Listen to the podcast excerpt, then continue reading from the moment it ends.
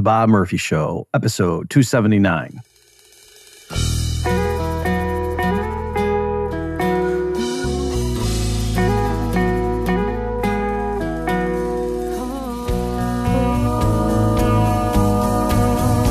There's a tidal wave coming. What you gonna do? Get ready for another episode of The Bob Murphy Show, the podcast promoting free markets, free minds, and grateful souls. It's your source for commentary and interviews conducted by a Christian and economist. Now, here's your host, Bob Murphy.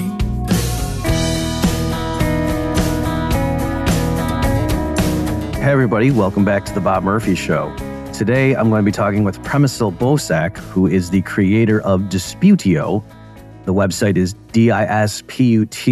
disput.io, which is a completely voluntary mediation site that brings together people who have a dispute that they need to solve or resolve, I should say, and then mediators or guides who just help, as the terms suggest, negotiate between the parties and help them reach a mutually agreeable resolution to their conflict. In the interview, Přemysl actually makes a distinction. He says, What we're offering here, I wouldn't, you know, they're certainly not judges and they're not even arbitrators. They're better thought of as mediators or guides because it's not that the two people come and submit their case and then the person rules on it, but rather the person is truly helping two people who are trying to work something out and they just can't do it on their own, trying to help them to achieve or reach that destination by offering them guidance. So that's the model. We were introduced to each other by mutual friend Tatiana Moreau. So I want to acknowledge that. She's doing good work making connections with people. And I think it's going to be a very interesting discussion. I think you're going to enjoy it. It dovetails nicely with a lot of stuff I've said theoretically about private law or voluntary law. And so what Přemysl is doing is he read all that literature and decided to be one man making a difference. So here's my discussion with Přemysl Bosák on Disputio. Přemysl, welcome to the Bob Murphy Show. Thank you very much for having me. So can you, before we dive into the details of what you're building with Disputio, can you just give the listeners some background about where you're coming from and how, like what got you onto this project? Sure. So I come from the Czech Republic in Central Europe. And it's like 15 years ago, I started attending some local libertarian meetups. And I came across a lot of very interesting literature and authors like Rothbard, uh, Ayn Rand, Mises, and those guys.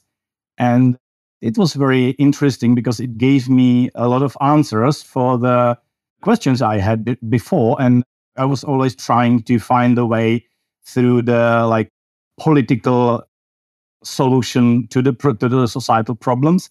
And those authors then gave me a completely different view. And I started to be an, what we can say, anarcho-capitalist. What particularly was interesting to me was the theory of ethics, because I thought, okay, I think that the ethics basically lies at the bottom of everything. And so let's first find out what are the ethical principles these guys are working on.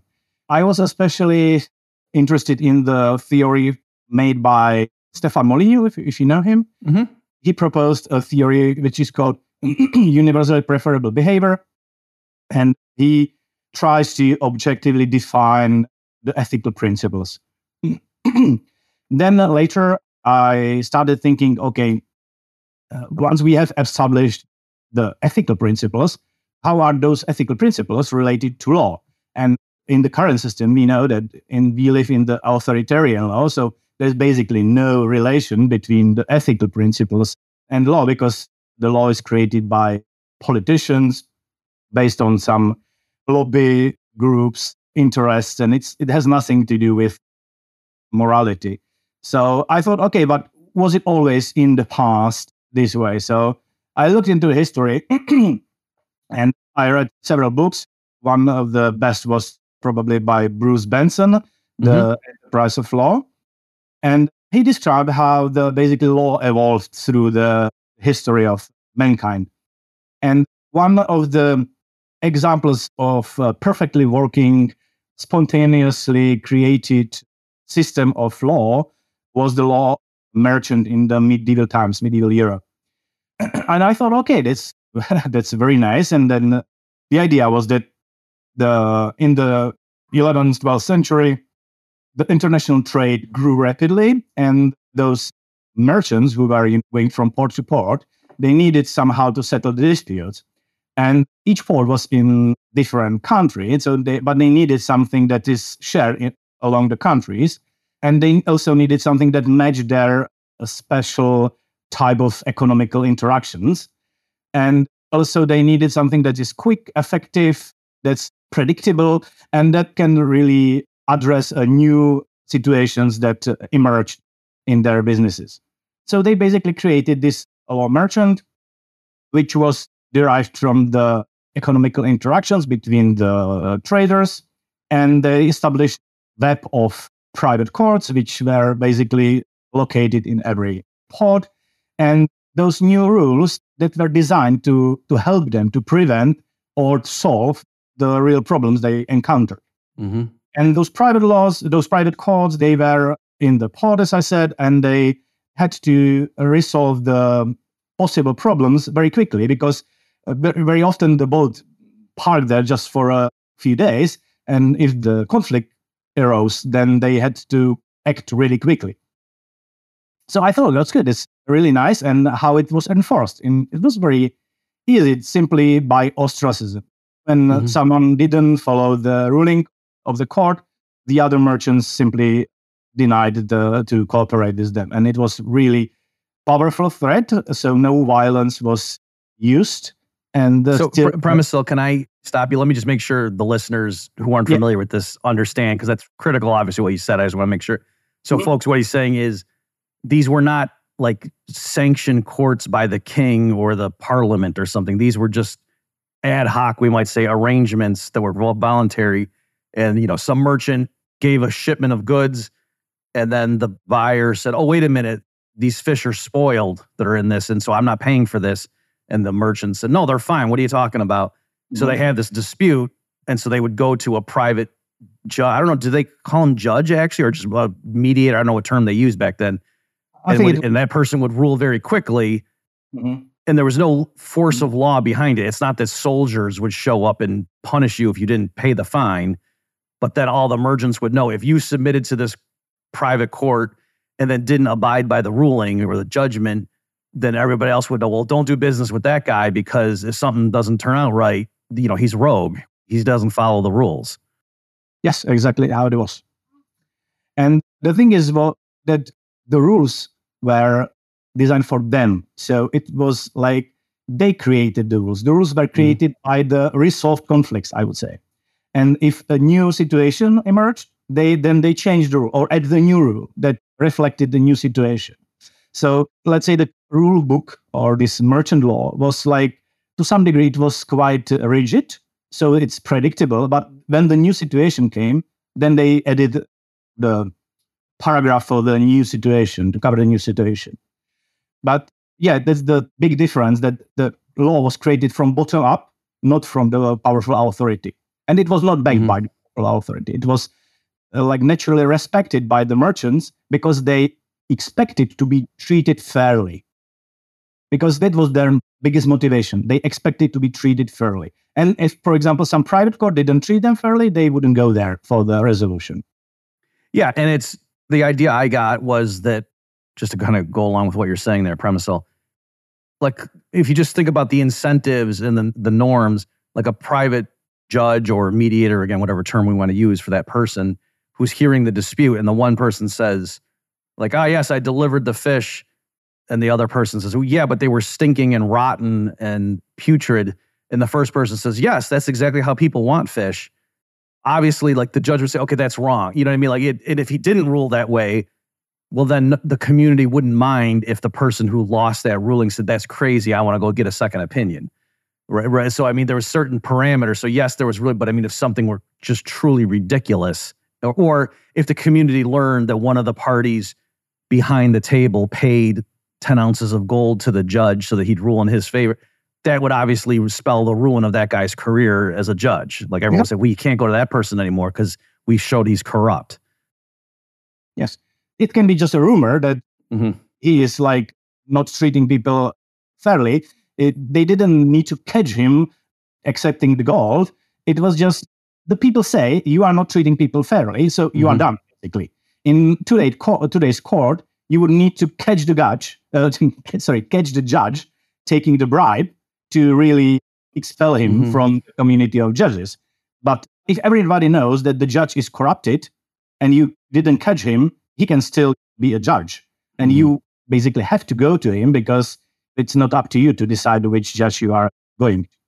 Yep. The other irony, too, is in any legal case involving the government itself, where the government is like a defendant or a plaintiff, by definition, the judge gets paid by the party because it's you know he's on the government's payroll. So that's kind of ironic.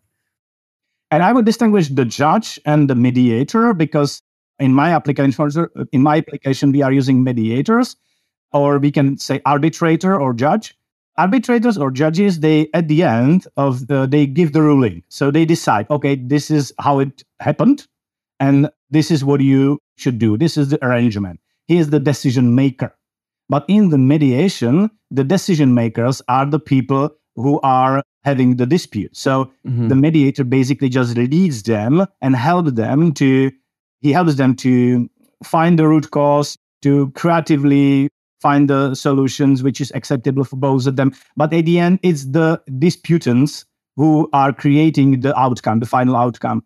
So that's the distinguish between the mediator and the, the other. Okay, yeah, okay, I like that difference in terminology. Okay, so I guess before we just leave the literature, one thing I want to say, and I don't know if you, so when I was, I think it was an undergrad when I really started reading a lot of this stuff and opened up my eyes. And I remember one revelation to me or epiphany was I was reading Hayek's Law, Legislation, Liberty and Bruno Leoni's Freedom in the Law. And and they both they made the point like the reason Hayek has it, you know, folks, in case you don't know this, like he's so he's got this classic series called Law, Legislation, Liberty, multiple volumes. It's not redundant. Like for him to say law, comma, legislation, he's saying those are different things. And the idea was that historically, rulers thought, oh yeah, it's illegal to kill someone or to steal, not because humans said so, just because it is. Just like two plus two equals four, it just does. It's not because Euclid said so. Euclid discovered that, or you know, whatever. Obviously, they knew that beforehand. So, by the same, but whereas legislation was a more modern idea, where humans got the hubris to think we have the authority to say what the legal code is, and that like that actually would not have even occurred to earlier political authorities. They would have just said, no, the law is what it is, and we enforce it. So, can you speak now, Přemysl? So, what went from you, like you being uh, the first theory and then praxis? Like, why? What made you decide not only is this an interesting idea, but I can go do something about this? Yeah, so I thought that there are very important parts of that part uh, of- Mhm. of that past uh, situation or, or how they dealt with the dispute resolution. So I thought, okay, how we can bring those past principles into the current world. And of course, we are limited by law, what we can do, what's possible. We cannot replace judges. We can work within some given limits given by the legislature you are under. Mm-hmm. I thought, okay, I would use the modern technology and try to bring as many principles as possible to to the current world. So, first principle I I stick to was it's permissionless. So basically, anyone can go there and be a judge or be a mediator in my case, or and on the other hand, anyone can come and ask for help. Mm-hmm. So I designed it like a two-tier system where in the first tier you are helped by the volunteers who volunteer there to gain the practice, to train being the mediator basically, and they are giving their work for free. And on the other hand, you can come there and you can ask those guys to give you help. It works like that.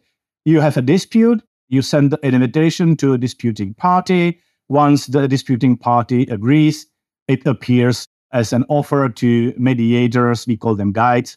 And they can pick the case and then start it helping you. In the tier two, you can choose based on experience or reputation the guide, and you will have to pay for it because it will be an experienced person. So that's the permissionless. The second thing I wanted to stick to is that you can be anonymous there. So you can you can uh, maintain your privacy. So once you enter the application, you can be there under your digital handle. You don't need to reveal any of your personal data. And uh, on that free and on that free tier, it's also valid for the mediators for the guides. The application is text only, which allows us to maintain the anonymity. That's one thing. Another thing is that the communication is asynchronous. So you can type in the time when you have time and you don't have to arrange for for meetings, looking for a quiet place or, or organizing anything. So that's time saving. Another thing is that based on the past experience, those guy those guys will get the reputation. So you will Mhm. have a hub where, where there are people with a certain history in the paid version, and you can see, okay, this guy has uh, uh, resolved like 50 cases. In 20 cases, they brought them to agreement, and he received this evaluation from the disputants. And based on this, you can decide which person you, you want to you want the help from. That's quite difficult in the real world, you know Mhm. you get this list of reputation of certain people so you can immediately hop there and, and see we are now currently just to be clear we are now currently only running the version one the Mhm. tier one and the tier two will be introduced later So- and the distinction is the tier one is where it's free, and Yes, it's just Yes. okay. And So uh, the idea, just to repeat back to make sure everyone's getting the big picture. So it's almost like your Uber connecting people who need a ride with people who own a car, yes and then but you give some validation or some way of a, like you're a filter to evaluate possible risks and things. Just like before you get in somebody's car, you want to have an idea that oh yes, he's already completed 80 successful rides and Yeah, nobody's yeah, missed, turned up a- missing.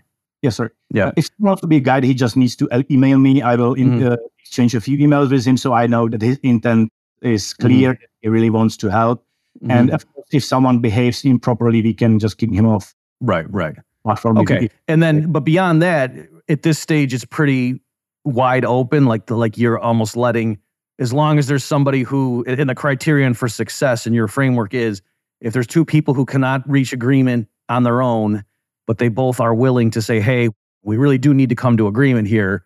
No. What we what we what is intolerable is that we can't resolve this. So let's bring in a third party.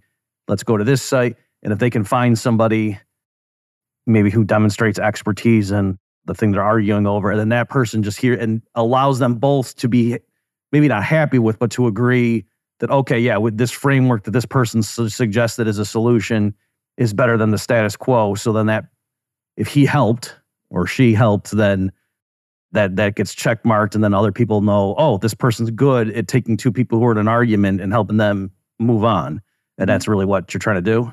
Yep, exactly. And we provide the guides with curriculum, we call it, and we designed on like best practices from mediation. We designed the whole process. We di- divide it in, into several phases, which is designed to help the mediators or guides to lead you through the process.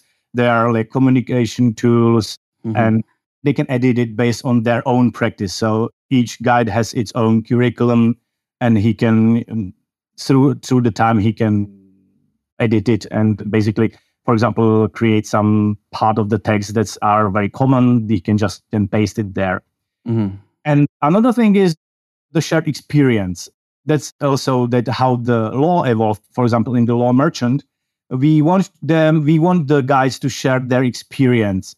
So once they reach the agreement with the counterparties, we want them to anonymize it and to create like a schematic example and to save this example into the database. And in the future, we would like to create this database of solved cases, which will then help uh, guides to take an example, what worked, what didn't, what can be used to prevent future conflicts, and basically to create like the natural law, let's say, book for the guides. So that's the, and we have also a forum that they can just uh, chat together, like the guides among each other. And we have a supervisor, which is like very experienced uh, guy who can give them advice when something got stuck or they need to help how to go further. How to go further. You also mentioned the type of what type of conflicts we can solve. I think I will elaborate on that. Uh, because, yeah, uh, now we can, of course, help only people when both parties agree to go there and to find the resolution. But what are those situations actually? I think that there are two things we can look at it from two sides. One is that you have to find a solution. For example, you have a neighbor and you have shared fence. You, you don't like the neighbor, you wouldn't normally talk to him, but you know it's your neighbor and you need mm-hmm. to resolve the conflict because you would like to live peacefully and happily there. Mm-hmm. Both, neither of you want to move. So that basically you are forced uh, because of the circumstances to go there and to look for the solution. Or you have a dispute with your colleague at work. You both want to keep your job, but it's impossible for you both staying there while having conflict. So again, you can go and try to reach agreement voluntarily. And if this if it's full of emotion, you have problems communicating with the other party, you can simply invite him there and get help from the mediator who will work with emotions, who will try to really get to the root cause, and who will walk you through the whole through the whole process. Another side we can look at from is like when you have like a shared motivation. For example, you are divorcing with your wife and you have mm-hmm. kids. So your shared motivation is you want peacefully and healthily raise your kids. So that's your shared motivation. So you have this motivation to find an agreement because that's what you want to achieve. Or basically, you have, let's say, your business partner you have a dispute with, but you have a shared company. You both want the company to thrive, but you have some dispute. Again, you have shared motivation for the company to go further. So these are the, for example, the situations where we can help. So that's what I wanted to address. Whereas situations where it's not as obvious as if somebody says, Hey, this guy came up to me in the bar last night and stabbed me. And he says, No, I didn't. it's not there that there's too much going, you know, too much scope of overlapping incentives and, and interests. It's, that's almost like a zero sum game. But, mm-hmm. but actually, many conflicts tend to fall into the first category you described, where both parties, like, yes, they have a dispute and there's some rivalry, but there also is shared objectives too that might even be more important than what the underlying dispute is over. Yeah, and uh, we also introduced a new function recently, which is called consultant. For example, when you invite other parties to the disputio and they do not accept for more than two days, we immediately offer you a help with a consultant. We call him consultant. And he will help you to formulate arguments and to for, formulate BATNAs, if you know what BATNA is. BATNA is best alternative to negotiated agreement. Mm-hmm. It's very often used in the mediation practice. It's basically the threat. What will happen if we do not reach agreement on our own? Mm-hmm. And he can help you to formulate like those shared interests, you know, those BATNAs, and then show them to the counterparty to persuade them that it's always better to try on your own to get the responsibility and to take on the responsibility and try to on your own to reach an agreement then let it escalate and then end up in front of the court when it's always win-lose situation and it's almost impossible to continue with your relationship in the future. so we offer them this consultancy at the beginning and if you succeed and your counterparty then accepts the invitation, the consultant is detached from the case and you will get another guide uh, who will start from the zero so that the guide is really impartial. So mm-hmm. he has no history with you, with neither of you, so that the impartiality of the guide is maintained. So that's quite a new thing we introduced recently. Okay, uh, interesting. Is there a way that do the guides sort of like advertise what their philosophy is, and then the disputants, if they agree, yes, let's go to this website. Like, how do they choose? Do, do, you know? Do they get an idea of, well, this is the framework that this particular mediator would use when coaching us? Not yet, because we are mm. now now, now running only the only the tier one, so you mm-hmm. don't know who will pick you basically. Okay. Because it's for free, and even once the case uh, is like displayed to the guides, they have to decide. Okay, I have time now to help them, or I don't have it. So that's up to them whether what case they will pick. But in the tier one, you will see the profile of each guide. He will have, you know, this is my expertise, this is my practice That's what I studied. And this is my philosophical view. So you can then choose based on this as well. Okay, I guess it's, that is sort of like Uber, where you put your destination in, and I think it's the drivers who can go decide to pick you up or not. But it's not that you get to look between five eligible drivers and that you choose. But you know, there's vetting on the front end that the only kind of person who's even eligible to pick up my ride is somebody that the company has already investigated. Yeah, yeah, yeah. As I say, this is just for for the uh, free tier Mhm. because once it's free, we limit the possibility for you to pick. But once you pay for it, okay, feel free to to choose the guide who is available and which uh, suits the best your situation based on his expertise or you know Mhm. education. Do you know how the pricing is going to work for the paid vert? Like, do you is it you agree every week that this continues? We're going to pay you X amount of euros or USDC or something, and then this is an incentive to hurry up, but also they can keep going if they think it re- warrants more attention. yeah, that's quite tricky. Yeah. and a lot of time thinking about it. The current approach we we are um, thinking about is we will limit number of messages you are eligible for per day from the mediator, and we will also limit a number of days he is available to you. And if you do not reach an agreement within this given period, you can then buy another period. That's what we are now thinking about. I don't know if it this the final solution, but it's the furthest we get so far. Yeah. I guess part of the, what you're doing here is you're learning how this is going to work. That you know, there's an entrepreneurial component to it. See how people interact, and then based on that, we will reiterate, reiterate, and reiterate. Mhm. Folks, let's take a break from the action to explain what you can do to help make a difference. If you go to bobmurphyshow.com slash contribute, you'll see some interesting offers there and you'll know what to do. Let's get back to the show. So I'm curious, it was interesting that you mentioned Stefan Molyneux's, what is it, universally preferred ethics? Rebel behavior. or bear behavior. Mm. Do you think there's is it not a coincidence that you believe in an objective, objectively discoverable rational basis for ethics and that you think a business like this can work? Because I think some people would say, oh, without force being involved, people aren't going to be able to come to an agreement because, you know, this guy wants stuff for him and this person wants stuff for him and there's conflict and you know, it's it's whereas it if it sounds like you're saying, well, no, but I believe that there are actually natural principles or norms that that we can discover with our reason. Yes, exactly. It was the basics for me, I think I would say, the ethical principles. And I built on that. And of course, those historical periods various, s- could see that the ostracism is just perfect way how to enforce the non-violently enforce the contracts.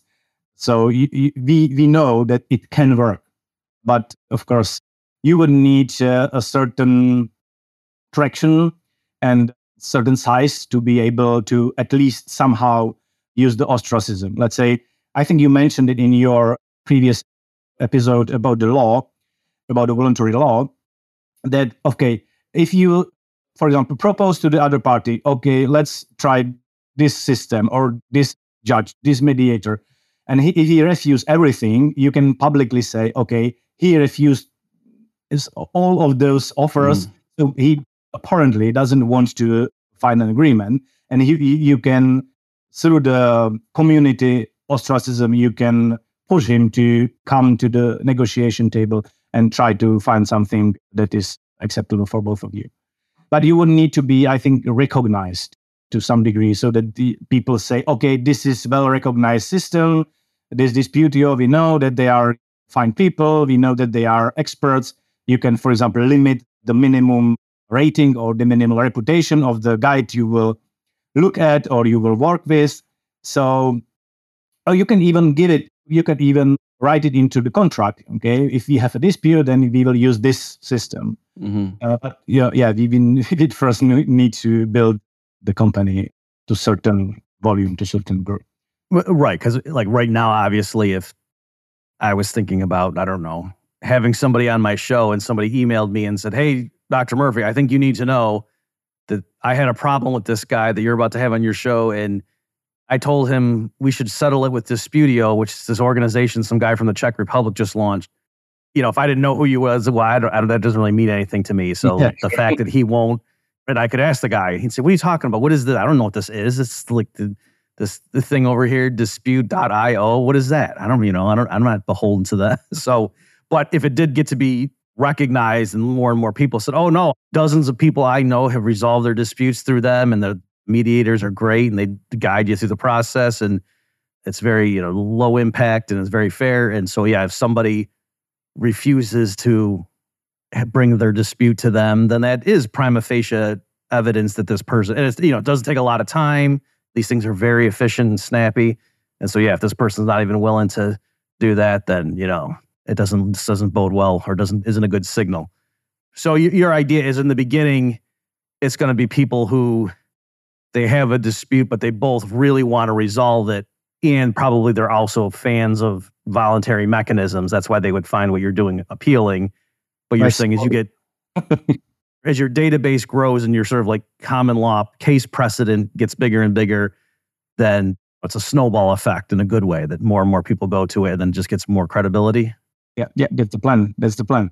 Yeah, the the problem is that at the moment when I try to explain to people what the application is about, I mostly came across the reactions like, "Okay, what what what you said? Mediation? What is it?" Uh, they are not used to basically. Everybody knows. Okay, if we have conflict, we will go to court. Mhm. we will hire the judge. And no one uh, is, most people don't know the mediation and they don't want to take on the responsibility for the conflict resolution because, you know, it's not taught at school. I think in school they basically are, they are teaching the opposite, you know, Mhm. okay, the teacher will decide who is guilty, who is the culprit. So I think that the problem is in there. So people don't know it. And, and I feel like uh, building a gym and uh, trying to explain to people before everyone knew that the exercising is healthy, but it's slightly uncomfortable at the beginning. Mhm, mhm. Invest into uh, the exercise, and you have to take on the responsibility for your health, and you have to take on the responsibility for your dispute resolution. But it, in the long term, it will bring you much healthier and much better life. And the same is for your relationships with other people. If you decide the, your conflicts on your own, first, uh, you will strengthen the relationships with the people who you successfully solve the, resol- uh, the conflict with.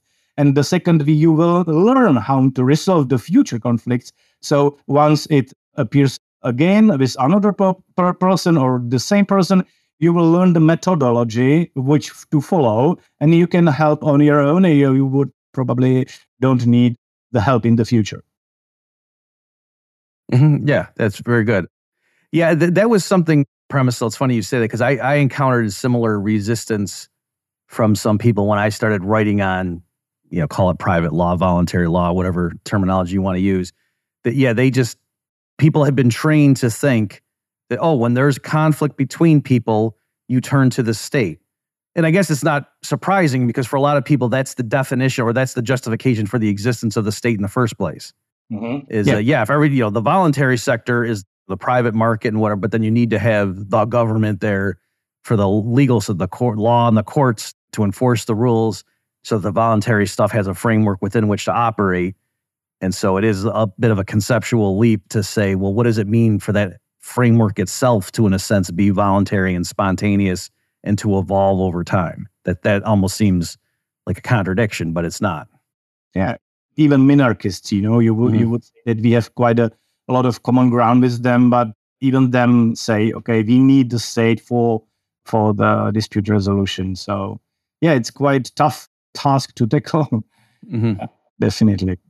So, uh, do you have you put any thought into, like, I know certainly in the United States, if let's say a husband and wife they're just fighting so much, they say, you know, we, we have to get divorced. It's you know, and then we got kids, and it's going to be awful, but this is the only thing we can we, we can't live together. So they can go to mediation and they can get an agreement that's handed up, but then what they have to do is take it to a judge who signs off on it, and that can depend because different states have different oh, if there's kids, then the parental visitation, blah, blah, blah, has to fit these parameters. So there's a lot of flexibility, but, but then you do have to go take it to a government, state provided person. have you thought through things like that? Like, like do you for would you why your mediators are they going to try to like to say, oh well, the, the these disputes are coming from this jurisdiction, and so we know what the statutes are. So I'm going to try to tailor my recommendations so that what you're doing over there is legally enforceable, or is that beyond where we're, we are right now? I understand, but since you know we are on the internet, so we can mm-hmm. operate mm-hmm. basically around the globe. Mm. It's not possible for me now to to distinguish mm-hmm. where the people are using it. But I can imagine in the future, in the paid section, you know, you will have a distinction between the regions, between the mm-hmm. jurisdictions, mm-hmm. and if the mediator has some education mm-hmm. in law, he can then help you even with the designing mm-hmm. the agreement so it fits within the jurisdiction you are under. We have actually a few of our mediators are lawyers, so we have those people there so I can, yeah, I can imagine that it can be done by like this that they will have it in their profile so they can help you with this as mm-hmm. well. Yeah, I, I, know you know this Přemysl, but just make sure that the listeners understood. Mm-hmm. The, what I was suggesting there or wondering about, it's not that political authorities around the world would endorse the people working in Disputio. It's that the mediators to, for two particular people, like what would be most useful to them is if we could come up with a resolution for how you're to proceed given the situation you're in that is compatible with what the official legal system is where you happen to live so that you know there so you're not your private arrangement is not calling for you to do something that if one party says you know i don't want to do this anymore and took it to their local judge mm-hmm. that he that person would say this is unenforceable this violates you know blah blah blah that it would be more useful to Disputio would be providing more useful service if the agreements voluntary agreements that the mediators suggested were things that were fit in with the legal framework where the people happen to reside or do their business. So, how do we help you make this project succeed? Because it's fascinating. Is it just getting the word out? And do you need, what do you need more of? Do you need more mediators right now or do you need more con- consumers? We have uh, more consumers, definitely. Mm-hmm. I have quite a strong interest from the mediator side. Mm-hmm. It was approached by many people, and we have quite a a good uh, group, decent group there of mediators. But what we like is the users and the cases. And we have loads of cases which end up like someone started the case, the other party didn't accept the invitation, or they accepted the invitation and didn't proceed with the communication. So, yeah, we need more people who are really willing to try it and like honestly try to find a solution that would be the most helpful because yeah as i said we need interaction so we can redesign and we can really see how the whether people see it that it works like it is or that we need to change it somehow or bring in new functionalities. But yeah we need uh, we need human interaction. So yeah the most helpful would be to find the people who will try it. Okay. Well so folks who's if you're listening so we'll say this again at the end, but just so it's mm. dispute. So D I S P U T dot I O. Exactly. So exactly. disputio, but and the privacy is maintained. You can just provide whatever email address you want, and that's it. Mm-hmm. And we will create a name for you, and you can change it for whatever you want. And if you reach an agreement, after three months, we will delete all data from the system so that we, we, we there is no connection between uh, what happened there and your email address. Yeah, and if nothing happens for months, I think we also start this three months deleting period. And the three months is there because within those, if you reach an agreement, you have those three months to come back to the guide and ask him mm. for help with this implementation. Mm. So that uh, that's why we keep it there for three months because we know that we know from the mediators practice that even though you reach an agreement, that there might be a new pitfalls going forward right. when implementing the, the agreement into the real world. Yeah, maybe things that neither party thought of that once they try to implement the agreement, oh, wait a minute, this isn't working well. And then it just to tweak it would be easier than starting from scratch. Yeah. And when you say after three months, let's say there's a successful resolution, three months, the stuff gets wiped. But the anonymized narrative still survives in the in the database, right? Yeah, but it's not connected anyhow to right, right. It's not connected to their email, And, so you uh, wouldn't know. Mhm. I personally checked that whether those anonymized are truly anonymized. So right, right. we do not release them to the database, and the database is visible only to the mediators. Mhm. And yeah, and I check whether they are like truly anonymized, so you cannot relate it to the real world. I'm trying to think of a way because are you I don't know if you're familiar but on US television there's shows that feature like there it's called like one is called Judge Judy. And so they're judges I don't and the, but it's TV, right? So like you get to see like it's a whole like it's a half an hour episode typically. Mm-hmm. And so there's like somebody says, "Oh, this tenant was in my apartment and then they trashed the place and they owe me 3 months rent." I finally had to call the police and kick them and the tenant says, Yeah, but the water heater was never working and the air conditioning was broken. And so I don't think I should pay them. And and so then and they just say their thing, and then the judge is there who like asks them. And usually it's very entertaining, and the judge is real tough. Mhm. So the typical episode is the each party is telling a very self-serving narrative about where they're the victim and the other person's evil. And then the judge, you know, quickly gets to the bottom of this. And and so it's very entertaining. So I'm wondering if there's a way you could somehow, obviously with the permission of everybody, like maybe you say to the disputants, if you're willing for us to present an anonymized version of your case to Mhm. to the public, both to show them this is how our system works, but all you know uh, that you know then we'll cut your fees in half or something, you know, because you'll do it as like advertising for your site. I'm just brainstorming, but Yeah, yeah, yeah. It's funny. Mm. I was approached by one artist here who Mhm. said, "Hey, I will just create some artificial problem and invite you, and then we will, you know, make it public Mhm. so people see how it works." And yeah, that we thought about this to make it more, and I actually even to show people how it works. We have a video there you can watch on on our YouTube. We created a short video. There's a disagreement between uh, husband and wife about the work at home, who will do what. And in this like three minute video, we just showed, okay, this is how the mediator or the guide will intervene or help you to find some common ground. So that that was the first step to in the explanation. But yeah, not many people watched that actually. Mhm.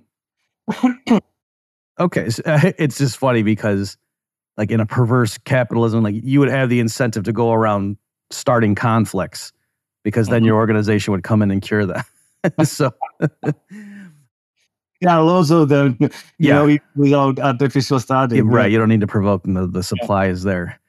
Okay, Um, well, is there? So, if people is that where they should just go? Is to dis, disput.io and then they'll be able to get to the YouTube video. Like everything is easily accessible.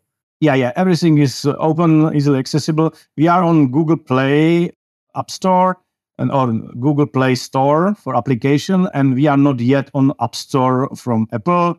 And but we are uh, tweaking the last uh, things, and I hope that in like a few weeks we will be there. It's much more difficult to get to App Store than to Google Play Store, so you can get it into your phone. And yeah, there are some YouTube videos and if you want to be a mediator or guide, just email me. You can find my contact there and I will get to you and we will talk and I can bring you there and show you and share with you the curriculum or all the materials we have in our database so you can see how we do it.